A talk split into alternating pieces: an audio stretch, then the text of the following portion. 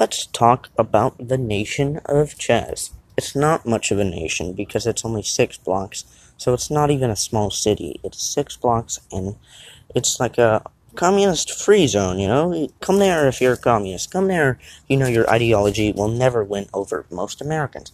Come here if you support Bernie Sanders. Come here if you supported the recount. That's practically what it is. Like they're like homeless people. They're like squatters living there. It's it's not really good to be taking over any land.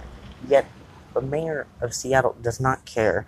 Jay Inslee, the governor of Washington, has not said anything whatsoever. And I just I do not understand where they're coming from. If somebody takes over your land, you're supposed to fight back. If someone takes over your city, then I believe you should actually do something about it. The president commented on this, and the mayor of Seattle told him to go back in his bunker. She is basically saying that she does not care about this. She has even met with some of the so called leaders from Chaz. She's pretty much one of those Bernie Sanders liberals that started out more in 2016 was when was when lots of them were, you know, coming out of their communist closet. Is what I like to say. Came out of communist closet and most of these socialists supported the ideas of Bernie Sanders and they supported the ideas of Jay Inslee and the mayor of Seattle. I think something should happen to all of these people that are occupying six blocks. What are they doing? What what are they trying to do? What are they trying to show? They don't even know they're trying to rebel from the government or something like that. If you asked all of them, they would not know what they're doing. They think that there's some sort of new idea or something like that for for them to start this up. Yet the Confederacy did this. People have done this before. It's not gone well at all. Yet this is what they're trying to do. I don't understand how you can occupy six blocks of a city and not get in trouble. It does not make sense to me at all, and it should not make sense to anyone. And there's people who support this idea. I've seen lots of conservatives not supporting it, interviewing them. If I was the president of the United States, I would have done something about this days ago. This is one of the only things I will criticize Donald Trump on. He should have done something about it, not threatened to do something about it. He should have done something about it within the first day. He should have called the National Guard for this. I believe he made a right choice when he called in the National Guard for the so-called protest slash riots. These were actual riots. People were saying no. People were saying these were protests. No, they were not protests. How is it? How is it a protest to loot, burn, and kill? That's not a protest. Plus, these are not protests at all. Protests are actually supposed to change something actually supposed to change something, right? Yet the problem they're arguing is ep- epidemic throughout the nation. Police brutality. It's not. It's a myth. I'm not saying it does not exist, but they're acting like you cannot be an African American within the United States and be safe from the police. When yes, you can.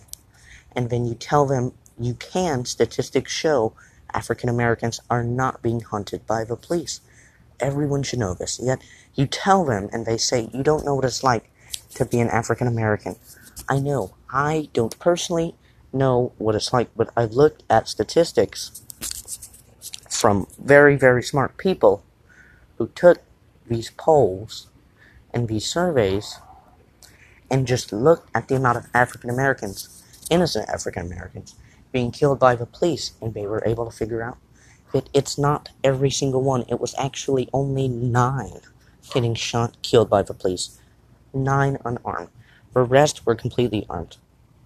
Yet they are protesting the death of nine people. I'm not saying any of those deaths were justified because they were not that. That is police brutality, right? The nine unarmed. That's police brutality. That's the police officer was being harmed in any way, but I, I don't think that, that that happened in any of them. They were nine completely unjustified police deaths. Yes, that is horrible, but if those police were racist, protest isn't going to stop people from being racist. Sadly, racism will never end. It's been around for thousands of years, and every year, racism just racism is on life support in this country. Every year, people turn less and less racist. Yet, you'd probably hear liberals tell you, no, that's not true. I do not understand them. They are not a party based on facts. They are a party based on, oh, look, I think this. I want to be tolerant. I want to pretend like I care about everybody. Yet most of the poor countries, most of the poorest countries in the United States are run by liberals. Not just liberals, Democrats, sorry. Democrats along with liberals. Of course, liberals are pretty much the ones ruining the nation. I'm not gonna lie, there's bad Republican mayors too. There's bad in both parties. But from what I see, it's more in the Democratic Party. I believe the Democratic Party is the party of corruption within the United States. Today, I just heard apparently Hillary Clinton's campaign laundered $84 million. $84 million.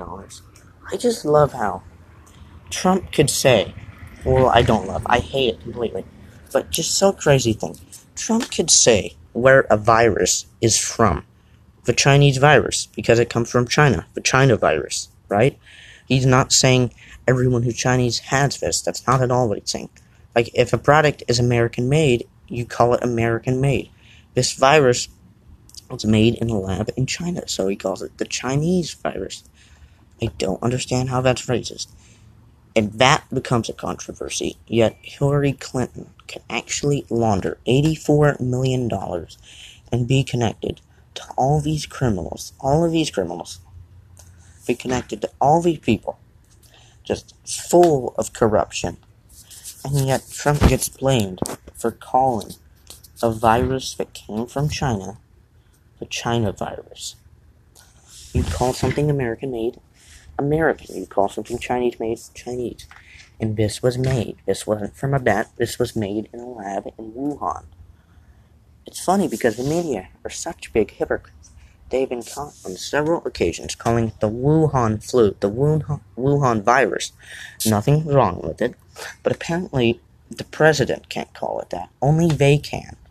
And then when you bring it up, they try to act like it didn't happen, or they make some apology that's just horrible. It's 20 minutes long. It's a rant blaming the conservatives, acting like the acting like the Democrats will never say it again.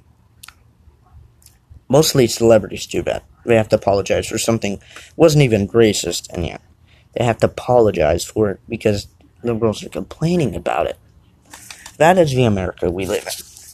Thank you, and have a wonderful day.